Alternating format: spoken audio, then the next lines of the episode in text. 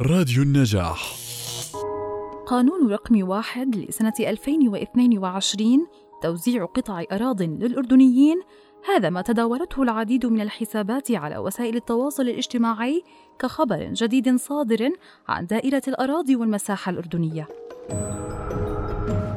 ادعى ناشرون هذا الخبر أن هذا القانون يتضمن 15 بندا تشير إلى منح قطعة أرض لكل زوجين يحملان الرقم الوطني وذلك من الأراضي التابعة لخزينة الدولة وكانت دائرة الأراضي والمساحة قد نفت صدور القرار عنها. موضحة أن ما يتم تداوله يقع ضمن الشائعات التي تهدف لتضليل الرأي العام.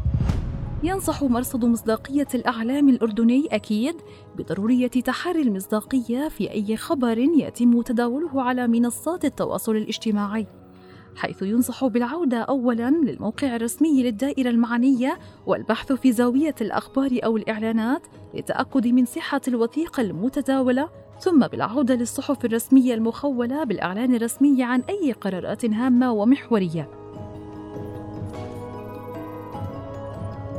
وأنتم مستمعون هل تعتبرون بأن منصات التواصل الاجتماعي هي سبب انتشار الشائعات؟